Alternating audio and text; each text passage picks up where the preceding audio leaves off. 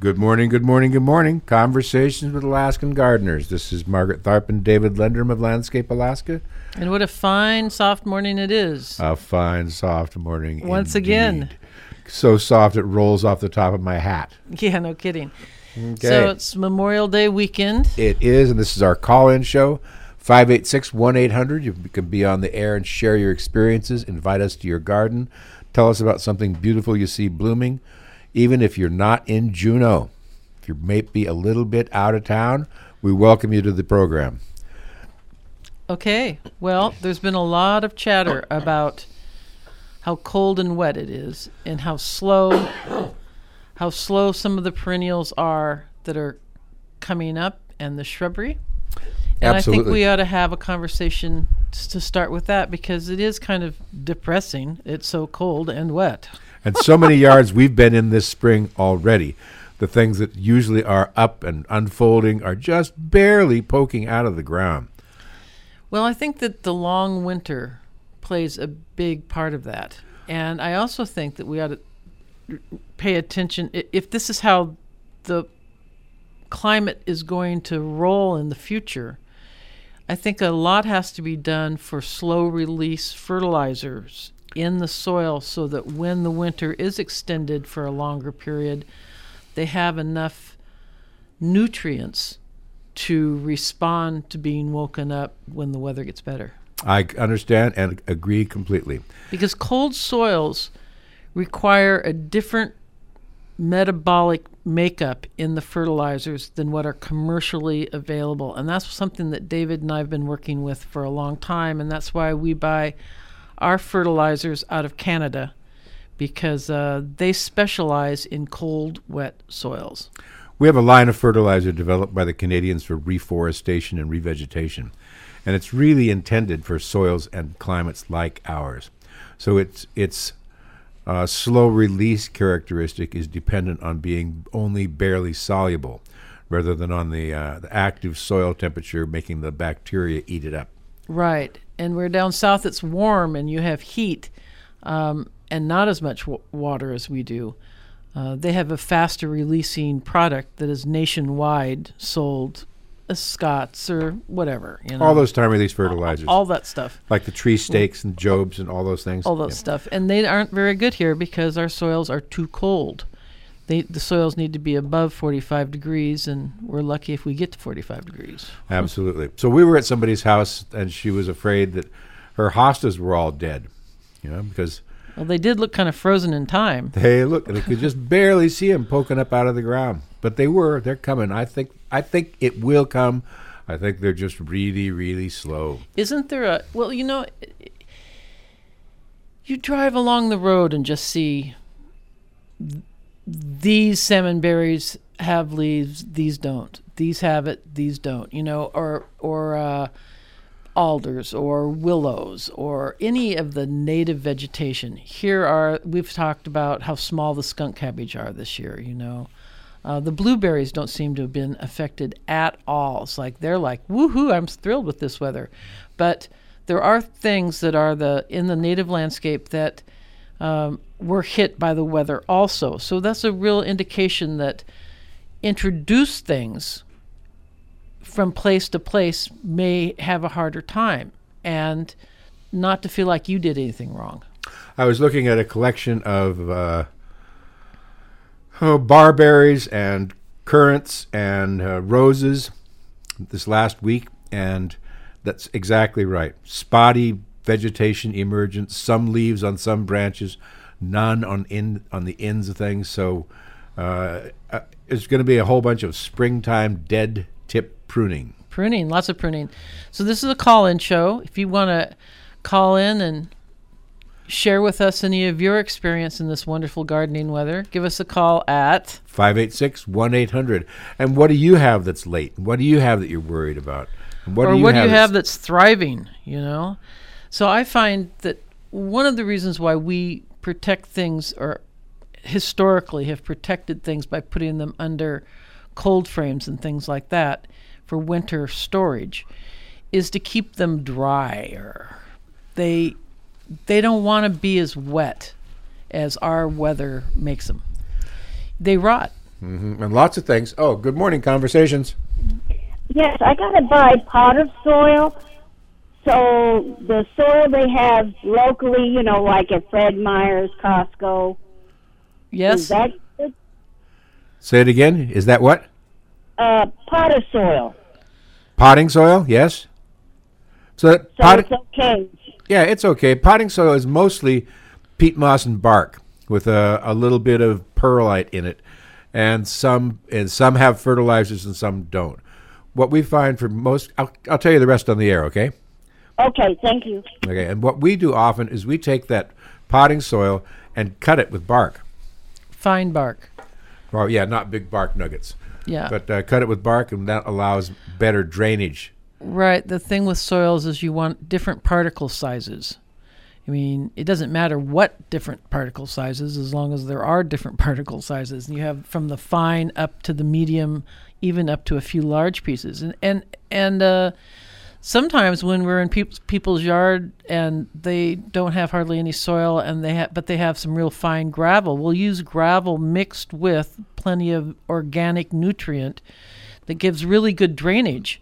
And um, depending on what you're planting, uh, hardy, you know, bleeding hearts and vigorous kinds of perennials like that love that stuff. That's right, and the, even up to the size of gravel that they use for the winter snow control, winter ice control. Sweepings.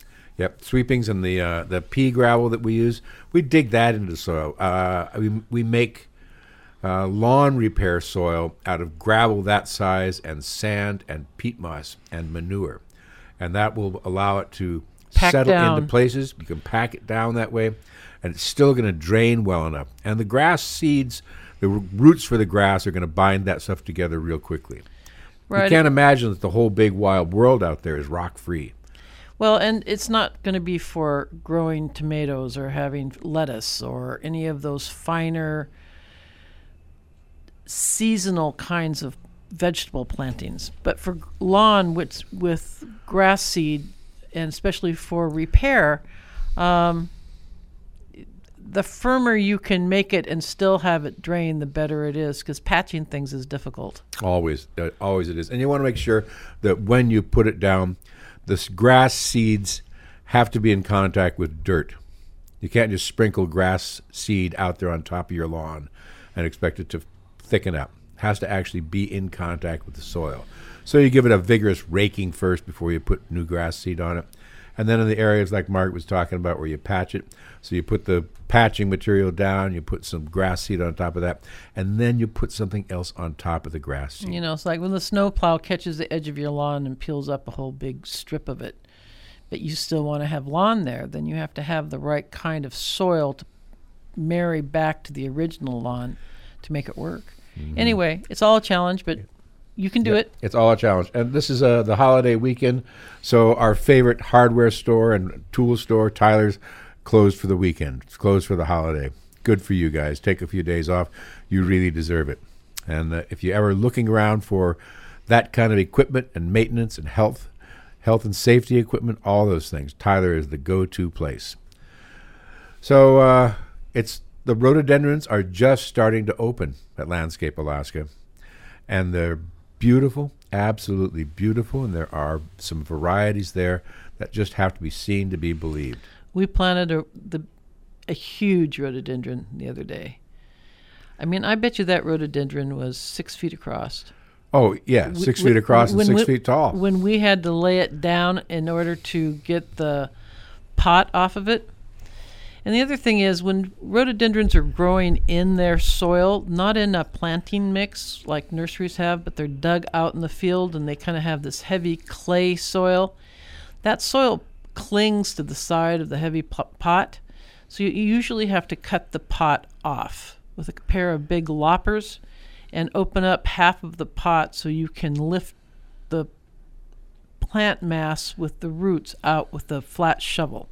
Rather than just trying to pull it up straight up out of the pot. Because I often know what you mean. it leaves the soil behind, and then you have this bare-rooted rhododendron, and it's a very bad combination. Uh-huh. And when they have rhododendrons that are field potted like that and they are in real soil, once you get them in the ground, you have to make sure to keep them well watered for that first summer because the whole root system is contained in that can. It's not like they're going to instantly grow out into the surrounding soil. It's going to take them a whole season to do that. And a lot of people think that because it's raining like it is now, that they don't need to water their rhododendrons. But when you really look at a rhododendron, the leaves act like an umbrella over where the active root mass is. And so a newly planted rhododendron definitely needs to be watered. And to say you water it mm, twice or three times a week, slowly and deeply, that's really what you want to do. And so when you plant it, you make sure that your water basin is not at the edge of your excavated hole, but it's at the edge of the root ball because that's where you need the water directed to. People don't even know what a water basin is, Dave. You're so old school that they don't have any idea what you're even talking about. Well, anybody that wants to know, you come up and talk to me, and I'll show you what it is because it makes all the difference. in It makes the world. all the difference in the world. It directs the water down into the hole instead of letting it spread out all over the top like water spilt on a counter. That's right. And you think about how much water it takes falling out of the sky to give a half an inch of rain a day. It's a lot of water. But those rhododendrons in their cans were getting uh, two inches of water a day in their can. So there's still, like, that root system needs quite a bit of moisture. Okay, good morning, Conversations. Uh, good morning. Uh, as well, as long as we're talking about rhododendrons, you told me last year that I should get some nematodes for my rhododendrons. Oh, But thank you for opening the get them or topic. How to. I'll tell you on the air, okay? Okay, great. Okay, so if you look at your rhododendron leaves and the edges of them are kind of serrated, like bites have been taken out of the edge of the rhododendron leaves that are kind of elongated, that's the indication of a adult beetle, a root weevil that's feeding on it. And that's your clue. It's a very distinctive bite. it truly It's is. It's a real like a punch, like somebody took a hole punch and punched it a, a hole along the edge of your leaf. Mhm. Some of them are round and some of them are slightly oval, but it's right at the very outside margin of the leaf. And if that's the case, that means that there's a particular insect, and that and that's that you. black beetle that you often see out in your garden with the hard, crusty top, big That's right, and a thing. funny-looking nose to it, long, uh, pointy, funny-looking Well, I haven't nose. gotten that close, but I believe you. Okay, and there are about six species of beetles that are in the same family that do that. So that's the indication that the adult is feeding on the leaves, and they do that at night. You don't often see them on the bush because they don't come out when it's light. They come out when it's dark and do that. And they get, you know, they get wired up into great big plants. They scurry out to the ends and, and punch away. But the the indication then is that the larvae are in the ground and they are eating the root system, and that's what you really want to avoid. And that's what the nematodes are for. And nematodes are infinitesimally tiny little creatures that that That uh, naturally exist here. Oh yeah, they're they're natural in this soil. They're just not in large enough concentration to defend the plants in this soil. So we buy them from laboratories that raise them by the billions and trillions. Uh, a half a teaspoon dose of the nematode, which is what we usually sell, And mix it in water. contains 500 million nematodes. And you mix mix that half teaspoon dose in water and pour it around the base of your rhododendron. And a rhododendron that's three feet by three feet and three feet tall take about three doses of this stuff. And you do that for two or three years. And that builds the population up and it attacks those those uh, root weevil larvae. And pretty soon you don't have to, have to worry about them anymore. Well, right, and the root weevil larvae don't just attack rhododendrons. They Oh, kill true. trees. They especially fir trees and uh, different types of spruce And trees viburnums. and viburnums. And then so, if you And have also those kind of primroses. if you have uh, some trees that are looking bad and you can tell they're dying, there's a not necessarily has to be root weevil, but then if you see an indication in your rhododendron that you they, you can't tell on the trees other than they're losing their needles and changing color, but on the rhododendron you can see the evidence. Then you know that you have them in the ground, and treating them is the smart way to go if you plan on having those kinds of plants around that the root weevil wants to live off of. And those little mat forming primroses are something that are a real indicator also. The ones that bloom real early and make the bright purple with the yellow center and the bright pink with the yellow center, lots of times those get chewed around their margins too. And you look at it and think, well, those are funny looking slug bites, but they're not. They're weevil munchings. Okay. Okay, and next month will be the time to start putting the the, the nematodes out because they'll be active then. And you'll be getting them? I'll be getting them, and I'll be advertising that I'll be getting them. But if you are interested in that, and you have any even any questions about it, send us an email. Send us a couple photos of your of your leaves, so we can look at them and maybe give you some advice on it. That'll put you on our list to be contacted when the nematodes arrive. And the, the website is? Mm, landscapealaska at gmail.com or landscapealaska.com will get you to our website and you can contact us through that. Great. Okay, so uh, there's a lot of people now that are going to want to buy greenhouses. We hear it every day, hear people talking about, I want to put up a greenhouse, I want to do a cold frame. I And want one, to, one of the things I want to say about that is that that uh, people don't realize that even though they build a greenhouse, they want to put additional interior bracing in it for the heavy snows and ice that build up in the wintertime. like for this last winter. Right. All of our greenhouses have additional support, supporting the hoops, uh, and to help manage the weight on the greenhouse material itself in the wintertime. Because there's so much snow, you can't always get in there to to, to uh, scrape. I mean, we have big rakes and everything. We're scraping snow off of our greenhouses, and a lot of times greenhouses are built so that the snow slides off on its own if the weather's right and builds up along the sides. But even so, you want to have additional support inside your greenhouses. This last winter, the snow that's, that we raked off the tops of the greenhouses got so high against the sides of the greenhouses that the next layer of snow that fell on top of them, there was no place to put it. So glad we had that bracing inside. Absolutely. And the other thing to think about greenhouses is that with our summer temperatures as they are and the high humidity, you really need to have ventilation. Really good ventilation, more than just a little fan at the back with a cracked door in the front. Right. So, so what we found is having the uh, the sides of the greenhouses be able to open from the bottom all along the length of the greenhouse really makes a world of difference. Roll it up and roll it down using bungee cords. Uh-huh. So, and also, uh, if you're looking to purchase a greenhouse that will be funded by the Natural Resources Conservation Service, and if you're inter- interested in that, make sure to get in touch with me. Then you have to get them that meet certain criteria, and uh, there are several companies that specialize in doing that and specialize in sending those kinds of greenhouses to Alaska. And there are thousands of greenhouses in Alaska that have met this program's criteria. So it's it's a real interesting thing. And the other thing is the type of plastic you buy makes a big difference. You can't just go get Construction grade polyethylene. yeah, you have to really buy greenhouse plastic so it doesn't degrade and break apart in the sunlight. Even that kind of polyethylene that has what looks like dental floss sewed into it will degrade in just a couple seasons because the ultraviolet light causes the polyethylene to get brittle and crack apart unless it's something that's specially formulated to resist that. And we have polyethylene on our greenhouses that's been up for five or six years and still plenty flexible Right. and, and no trouble on it. And we also use a white poly over the clear poly as a way to manage water control by not letting my our greenhouse get so hot in the summertime that uh, we have to have a mechanized water system. Since we're out on the job so much, we try to have a more passive application that works really well.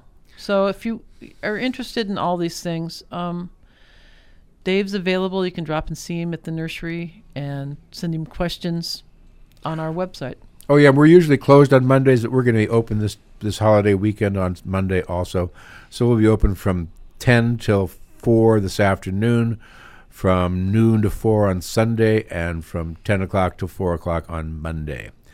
And uh, we are on the back loop road. If you have any problem finding us, since we don't have a sign by the road edge, You can look for our little open sign. You can check on our website. There's a map that shows it and a picture of our driveway. We're between Goat Hill Road and Springway on the back loop road up a very steep driveway. You look up at the top of the driveway, you'll see our big Landscape Alaska banner.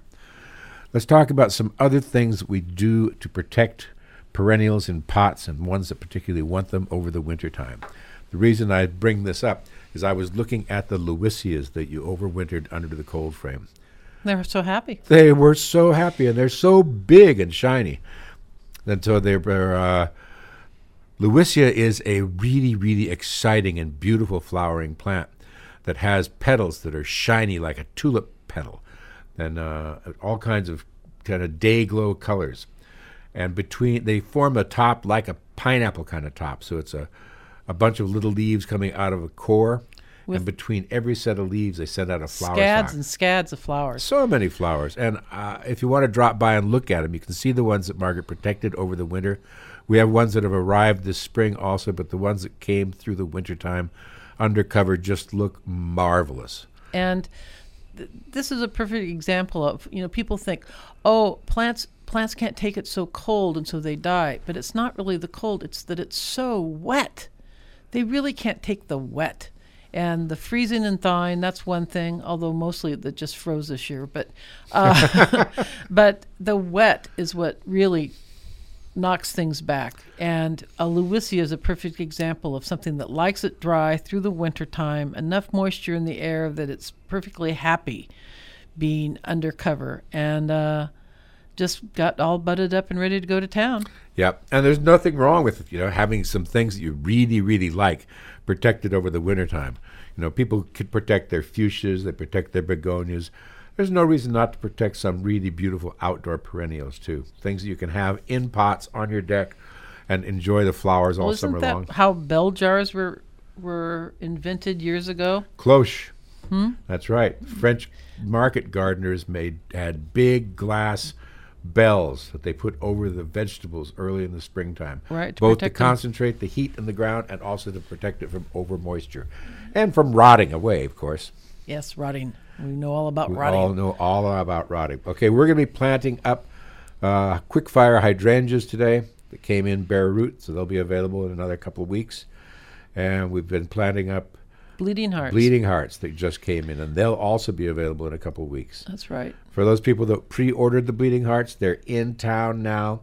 They're not up out of the ground yet, so give them a couple of weeks, and uh, be sure to contact me if you want to get on the list for them. There's a, a finite number. They are giant roots. They'll make big, healthy plants, but it's not infinite. Okay, so I'll be at Landscape Alaska today from uh, 10 o'clock to 4 o'clock. And come on up and see us and look at the rhododendrons. The best time to plant rhododendrons is when they're in bloom. And now they're just starting to flower. So come on up and we'll see you there. And until next week, this has been Margaret Tharp and David Lendrum of Landscape Alaska. And everyone have a safe Memorial Day weekend. Absolutely. And we're wishing you all happy gardening.